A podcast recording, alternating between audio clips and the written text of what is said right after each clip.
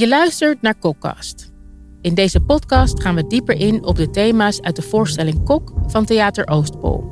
In deze voorstelling wordt John, die jarenlang een relatie heeft gehad met een man, tot zijn verbazing ineens verliefd op een vrouw. Dit is het startpunt voor hem van een zoektocht naar liefde, identiteit en seksualiteit. En in deze podcast doen we een poging om het gesprek over seksuele fluïditeit open te breken. Mijn naam is Vinny Tailor en ik doe dit samen met de programmacoördinator Seks bij Indifferent. Een organisatie die scholen begeleidt op het gebied van diversiteit, inclusiviteit en veiligheid. De zevenentwintigjarige Lot-Louis Veelenturf. Ik ben vroeger uit de kast gekomen als bi, toen als lesbisch, toen als weet ik niet meer. En nu zeg ik dat ik val op charisma. Dat is denk ik nog het meest. Ja. Daar denk ik, oh ja, daar ben ik het eigenlijk altijd wel mee eens. Mijn tweede gast is arts, seksuoloog N V V S en auteur. Daarnaast geeft hij als freelance sexual health expert adviezen en onderwijs aan tal van instellingen in Nederland en Vlaanderen. En niet te vergeten, hij is één van de grondleggers van seksuologie in Nederland. De tweeënzeventigjarige Rik van Lunsen. Er is maar éénzinnig doel aan seks en dat is plezier. En plezier zou er moeten zijn uh, voor iedereen, welke gender dan ook. Iedereen ja. heeft recht op seksueel plezier. Aflevering vier. Monogamie of polygamie? Denken jullie dat mensen gemaakt zijn voor monogamie of juist niet? Biologisch gezien zijn mensen er niet voor gemaakt. Oké. Okay. Kijk weer eens naar primaten uh, die het dichtst bij ons staan. Daar zijn verschillende uh, primaten. Je hebt orang-oetangs, die zijn hartstikke monogaam. Uh, je hebt gorilla's, daar heb je macho's die vrouwtjes onderdrukken. En je hebt bonobo's, waar wij toch het meest op lijken. Waar gendergelijkheid veel belangrijker is. En waarbij seks ook op allerlei vormen wordt toegepast. Uh, en vooral recreatieve seks. Uh, en die zijn niet monogaam. En mensen blijken zelden of nooit hun leven lang bij één partner te blijven. We zijn geen zwanen. En de meeste mensen kiezen voor het gemak, voor seriële monogamie. Dat is natuurlijk omdat het met z'n tweeën al zo vreselijk ingewikkeld is om gelijkwaardig ook in de seks te functioneren en die twee doelen, intimiteit en seksualiteit, te verenigen. Je kunt het ook anders doen. Je, je hebt ook mensen die, die, en vaak op basis van hun eigen geschiedenis, die twee domeinen überhaupt niet bij elkaar kunnen krijgen. Intimiteit en seks. En die hebben een intieme relatie met iemand en hebben seks met anderen vooral. En niet of nauwelijks met degene met wie ze een intieme relatie hebben. Als je kiest voor polyamorie, dan krijg je iets heel ingewikkelds. Namelijk, iedereen binnen dat systeem moet zich gelijkwaardig voelen. Ja, dat gaat niet zo heel erg vaak goed. Nee. En als het wel goed gaat, want ik ken heel veel mensen waarbij het heel mooi gaat, Uh, dan heb je weer van buitenaf moeilijkheden. Ja, dat je, precies. Stel je wil trouwen of een samenlevingscontract of een huis of ja. wat dan ook, dan is dat weer ingewikkeld. Ondanks dat we er niet voor zijn gemaakt, we kiezen uit gemak een bepaalde vorm, maar toch is die vorm de norm geworden en de samenleving is erop ja. ingericht. Ja. Ik bedoel, als jij als lesbisch stel een kind wil adopteren of uh, een kind wil krijgen of wil adopteren of hoe je dat ook wil doen en je hebt een derde partner erbij om dat te bewerkstelligen, hoe gaan we dat juridisch doen? Dat, ja, dat, dat, daar is dat, kan, dat kan dus niet. Nee. nee, dus niet. Ja, het is heel willekeurig, heb ik het gevoel, dat we dat gewoon nee, besloten. Het, eigenlijk is het heel simpel. Vanuit het patriarchaat gezien is dat de enige manier om controle over wat dan ook te houden. Want anders wordt het een chaos. En dan bestaat de kans dat ik als witte mannelijke machthebber de controle kwijtraak. Ja, dat is heel eng natuurlijk. Ja, dat is ontzettend eng.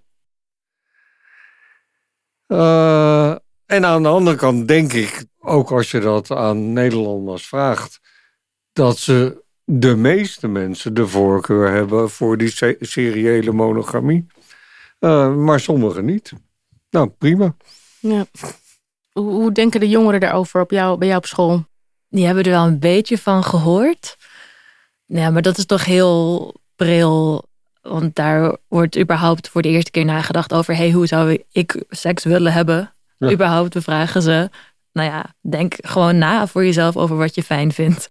Weet je, dat is echt de basis. Dus het is zelden dat we echt helemaal toekomen aan polyamorie en hoe dat werkt. Um, we hebben het er wel over, natuurlijk, als dat speelt. Maar we hebben het wel vaak over wat we verstaan onder vreemd gaan, bijvoorbeeld. Okay. Of iemand een zoen geven vreemd gaan is. Of dat op date gaan met iemand, of dat vreemd gaan is.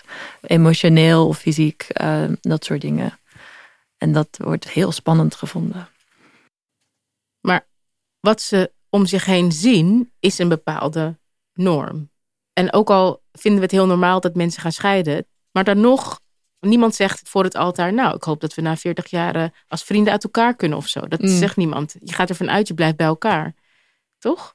Dat is het, het doel vaak. Ja, oh ja d- d- dat weet ik niet. Hè? Want uiteindelijk is een relatie... heeft allerlei betekenissen. Uh, heeft een praktische betekenis, heeft een betekenis voor kinderen, heeft een economische betekenis.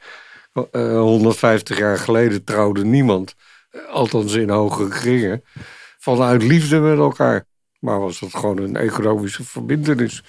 Uh, dan, dan was het handig om het familiekapitaal in stand te houden, bijvoorbeeld. Dus ja, het is maar wat je als maatschappij verzint aan samenlevingsvormen. Maar uiteindelijk denk ik dat mensen mo- gewoon moeten kiezen wat bij hen past. Dat is en... heel lastig als, je, als dat de basis is hoe je je leven leidt. Ik, ik kies wat bij mij past, dat kan. Maar als je in een samenleving leeft waar dat niet kan. Ja, ja, maar... waar, je, waar er verwacht wordt dat je op een bepaalde roltrap gaat ja. staan... die ja. langs alle ja, verschillende levensfasen ja. rolt. Ja. Maar die roltrap die gaat pas veranderen als wij aan de basis wat vera- gaan veranderen. En de basis is hoe kinderen opgroeien. En er is maar één manier waarop mensen uiteindelijk echt voor zichzelf kunnen kiezen. Namelijk als ze opgegroeid zijn in een veilig, warm, sekspositief en genderneutraal nest. Wat bedoel je met genderneutraal nest? In, dat de wereld niet per definitie... jongetjes doen dit en meisjes doen dat. Ja, jij had in het begin... Uh, voordat we de podcast uh, begonnen... zat je hier en toen zei je... ja, ik heb zo'n hekel aan die gender reveal parties. Ja, dus... dat is al het begin. En dat er überhaupt anders wordt gereageerd... op het gedrag van personen met een piemeltje... en po- personen met een vulva... Daar wordt direct anders op gereageerd. Ja, ja als baby al, hè? Ja. Ik heb wel eens onderzoek gezien waarbij ze dan uh, twee baby's... en dan de een in het roze, de ander in het blauw. En tegen degene in het blauw werd heel anders, anders geluld. Je bent zo'n stoere jongen. Ja, ja, en ja, tegen ja. degene in het roze werd dan gezegd... oh, je bent zo'n schattig meisje. Ja, ja. En toen kwamen ze er later achter dat, ze, dat degene in het roze was een jongen... Ja. En degene in het blauw was een meisje. Ja. We hebben het vandaag over seksualiteit. Er wordt anders gereageerd. Wat doen, doet een babytje als de luier eraf gaat? Die gaat met het handje naar het kruis. Meisjes en jongensjes, personen met een piemeltje en personen met, met een vulva, die doen dat precies hetzelfde. Bij jongensjes wordt er om gelachen. En bij meisjes wordt gezegd, doe niet zo vies. Mm. Daar begint het al. Ja. En veilige hechting. Hè? Je krijgt die twee dingen, uh, lust en affectie, alleen maar bij elkaar op basis van veilige hechting.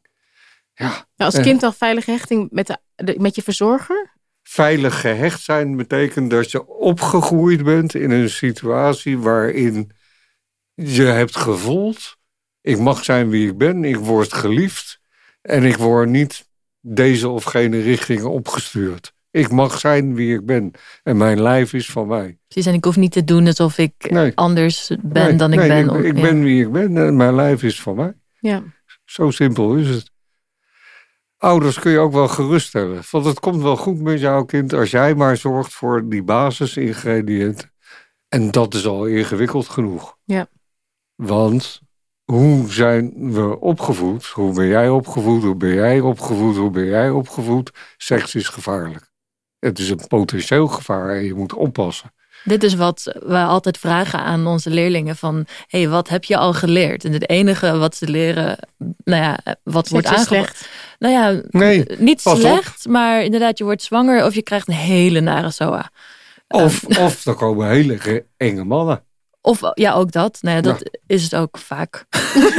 Ja, nee, maar waarom zijn die mannen eng geworden? Omdat ze uit dezelfde slechte achtergrond komen. Mannelijke daders en vrouwelijke slachtoffers lijken in eigenschappen heel erg op elkaar. Als in er is geen ruimte voor kwetsbaarheid. En, uh, ja. mm-hmm. Het gaat over macht en macht en onmacht. Mm. Ja. En als we dan even teruggaan naar het onderwerp van uh, deze aflevering, polyamorie. En we hadden het over uh, de samenleving die er niet is op is ingericht. Uh, dat je wel mag, zelf mag kiezen.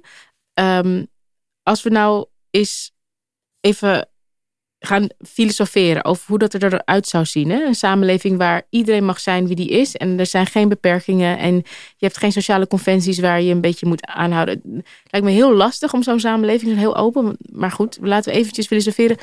Hoe zou die samenleving er dan uitzien? Want, dan met, als, als, want u, je zei net, Rik, um, de mens is niet gemaakt voor monogamie. Maar waar is de mens dan wel voor gemaakt? Voor verbinding. En plezier. En het is niet afhankelijk van één persoon? Of... Dat hoeft niet afhankelijk van... Het mag wel, maar het hoeft niet. Hm. Ja. En op het moment dat, je, dat het dus veilig genoeg is... dat je altijd je grenzen kan aangeven... denk ik ook Precies. al dat we een heel ja. andere samenleving ja. hebben. Ja. Ja, en niet alleen je grenzen kunt aangeven... maar vooral je wensen. Vooral ja kunnen ja. zeggen. Ja. Ja. Ja. Ja. Precies. En we hadden het in de vorige aflevering over vooroordelen... En bij jou werd er meteen gezegd... oh, je zal wel polyamoreus zijn. Ja, ja. vaak ja. vragen we... Uh, ik vraag wel eens van... oh, probeer... Ik, ik kan mezelf voorstellen... maar proberen jullie mij eens voor te stellen... Aan, ja. aan, aan de klas. En dan komen natuurlijk heel veel van dit soort dingen langs. Nou, ook over dat ik veganistisch zou zijn. Maar, maar ook... Uh, in ben je maar is het ook zo? Ja, ik ben persoonlijk niet veganistisch. Ik ben wel glutenintolerant. Maar, okay. maar dat heeft er niet mee te maken. Maar inderdaad, ja, er wordt heel vaak gevraagd of ik polyamoreus ben. Of, of dat ik dat doe. Want, ja. nou ja, dat is ook vaak wel zo. Toch wel? Ik, ik, ja, ik heb nu een, een partner en... Die heb ik op Tinder ontmoet. En uh, in iedereen's omschrijving... Niet iedereen's omschrijving, maar een heel groot deel... van de mensen waarop, waar ik op geselecteerd had... Nou ja, wordt het in ieder geval benoemd... of ze daar wel of niet voor openstaan. Het is veel meer een uh, onderwerp dat besproken wordt. Omdat ik denk... Oh, ik in heb, de bio, dat staat al in je bes- omschrijving. Ja, en ook niet per se dat iedereen dat wel is. Hè, maar uh, of je er wel of niet voor openstaat. Het is nu veel meer een gesprek. Omdat, ja. En stond het bij jouw partner in de beschrijving? Wat stond er? Mijn partner had volgens mij helemaal niks. Of misschien één zinnetje. Bij mij stond het er wel in. Maar dat je er open voor staat of niet open voor staat? Op dat moment was ik heel nieuwsgierig. Stond er dan ik ben nieuwsgierig? Nee, dat stond er wel iets uitdagender. Oh, ja. Maar het, is, het, is, het is tenslotte Tinder. Ja, oké. Okay. Ja. Maar iets in de trant van? Ja, dat ik op zoek was naar... Of, ja, ik weet het ook niet eens meer. Maar le- laat ik het zo zeggen. Als ik in de vijver zwem waar jij uit vist... Ja. Snap ik dan, gezien jouw bio, van ik ben nieuwsgierig en uh, dat jij bedoelt, ik sta open voor polyamorie. Ja, zeker. Oké, okay, dus er zijn een soort van dingen die je zegt, waarvan ik weet, waarbij ik weet, oké, okay, dat bedoelt ze er eigenlijk mee. Of zeg je letterlijk, ik sta open voor polyamorie. Ik wel, maar iedereen doet het op een eigen manier. Maar het is, ik wil meer zeggen dat ik merk dat, bij, ja, dat iedereen begrijpt... Nou, ik zeg iedereen, dat is helemaal niet zo. Dat een steeds grotere groep begrijpt dat het een belangrijk iets is om het over te hebben. Om daar een afspraak over te maken met je partner. Ja. Om in ieder geval te weten van, hé, hey, welke regels stellen wij met elkaar? Dat wij ons allebei veilig genoeg voelen. Ja. Um, ja. Want, want regels zijn heel belangrijk, hè? In een polyamoreuze relatie. In, in elke relatie zijn regels belangrijk. Ja, maar even vanuit mezelf. Ik heb regels met mijn man. Ja. En als ik bijvoorbeeld nog twee mannen erbij... of misschien nog een vrouw... dan zou ik dus niet... Bijvoorbeeld stel, ik zeg maar stel... stel dat ik tien regels heb met mijn man... en met mijn andere partner twaalf... en met mijn andere negen... dan komen er dus steeds meer regels bij. Agenda's op elkaar afstemmen. En die moeten het ook nog allemaal... Precies. Over elkaars regels ja. heen zijn. Ja. Ja. Dus dat is ik, best ingewikkeld. Ja. Ja. Gelijkwaardigheid is nog meer een issue dan... Ja. Ja. Het lijkt me vooral zo... Je leert heel goed communiceren. Ja, precies. precies. Het lijkt me vooral... Of niet. Of niet, en dan loopt het mis, ja. ja. En je leert je volgens mij ook heel veel goed kennen. Want ze zeggen altijd dat kinderen spiegels zijn. Maar ik vind soms ook dat partners met wie je samen woont ook spiegels zijn. Dus hoe meer, hoe meer relaties je hebt met personen, hoe meer spiegels, heb ik het idee. En ik denk ook dat het veel moeilijker is om te liegen. En ook dat het, het voordeel van liegen tegen een partner over wat je wel of niet fijn vindt, dat dat veel kleiner is op het moment dat je, dat, ja, dat je met meerdere mensen samen bent. Omdat ja. je ervan uitgaat dat je verschillende dingen bij andere mensen kan halen. Ja. Of Heb geven. Ja. Ja. Hebben jullie wel eens een relatie gehad, met een, een polyamoreuze relatie gehad? Nee. Oh jee, zijn daar ook meer antwoorden mogelijk dan ja of nee? Want je, je, je ja, dat, was, een dat was op het moment dat ik daar dat ik een stuk jonger was en ik had niet uh, goed afspraken gemaakt. Uh. Maar, dan, maar dan kan het nog steeds een polyamoreuze relatie zijn. Alleen niet, niet een perfecte, maar... Zeker, ja, maar dat was niet consensueel. Toen was ik echt uh, nou, zestien oh. of zeventien of zo. Dat was gewoon niet handig. Oh, ja. Ik heb mijn, in mijn studententijd ook wel... verschillende flows tegelijkertijd gehad, maar dat heeft niks met polyamorie dat, te ja, maken. Precies, maar waar, kijk, polyamorie bedoel ik dat je echt van elkaar weet, want misschien dat iedereen dat, van elkaar ja. weet hoe het precies zit. Mm. De, die, die flows, dat u zo mooi met air quotes noemt, dat zijn waarschijnlijk scharrels geweest, mm-hmm. tegelijk, mm-hmm. die het niet van elkaar wisten. Mm-hmm. Oh, precies, oké. Okay. Dat is, dan niet, dat is niet een polyamoreuze relatie, nee. toch? Nee. nee, ik heb wel op me, echt op mijn zestiende gevraagd, kunnen we een open relatie? Ja. um, Maar ja, dat is natuurlijk ook... Ja, op, op je zestiende, dat op, vind ik al best, ben ik jo- best jong. Ja, of een zeventien, denk ik. Dat vind ik best jong. Ja, was ook. zeventien. Ja, ik was daarin geïnteresseerd. Ik wilde eigenlijk persoonlijk graag uh, experimenteren met, uh, met vrouwen op dat, op dat moment. Uh, dus dat was voor mij een spannende manier om dat te doen. Ja. Maar ja, dat was niet handig. Maar goed, ik wist niet beter. Ik was een tiener. Ja. Maar ja, dit is wel iets... wat nu speelt. Je, je leest er veel over. Dus als jongere ben je nieuwsgierig. Ja. En je gaat dus proberen. En je bent bezig met het definiëren van je eigen grenzen. En van je eigen verlangens. En ja, dat, uh, dat, dat is iedereen volop aan het leren. In de leeftijdscategorie waar ja. ik uh, mee, mee spreek. En je ziet steeds dat uh, een samenleving hè, ontwikkelt. We hebben feministische golven, emancipatie.